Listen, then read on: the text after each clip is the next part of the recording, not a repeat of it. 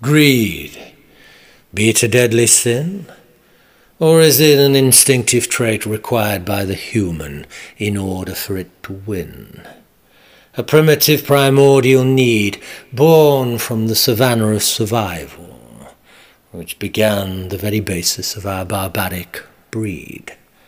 The modern megalomaniac, a lionheart, a stallion, a sire, someone with the ultimate desire to constantly acquire. Yes, merciless, mercenary, and very mean, similar to Rothschild, Rockefeller, and the latest ogre that we call Mr. Green. But weren't they just living the free market dream? Oh, yes, they misplaced the decimal dot, emptied a few pension pots, and then sailed away aboard a mega yacht.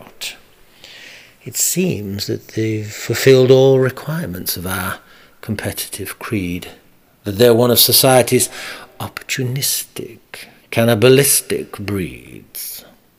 They gorge themselves financially fat in a massive fiscal feed, mixing sapient stupidity with an excess of capitalistic cupidity. We could brand them Shettleshysters, mercantile meisters, or Shylocks with sharp claw. Tore out our wallets and hearts and ate them raw. But then what were the pilgrim pioneers? Weren't they just new world land grabbers? Biblical buccaneers? Come on, it's happened so many times before. What with the warrior popes waging war?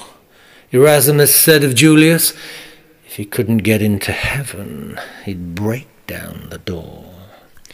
Remember the ones who call it a capital vice, those who reside in papal palaces of gold and throw sacred stones of advice, the monotheistical multinationals who still control the price of rice. Don't forget, these priestly profiteers were the ones who perfected this devil's device.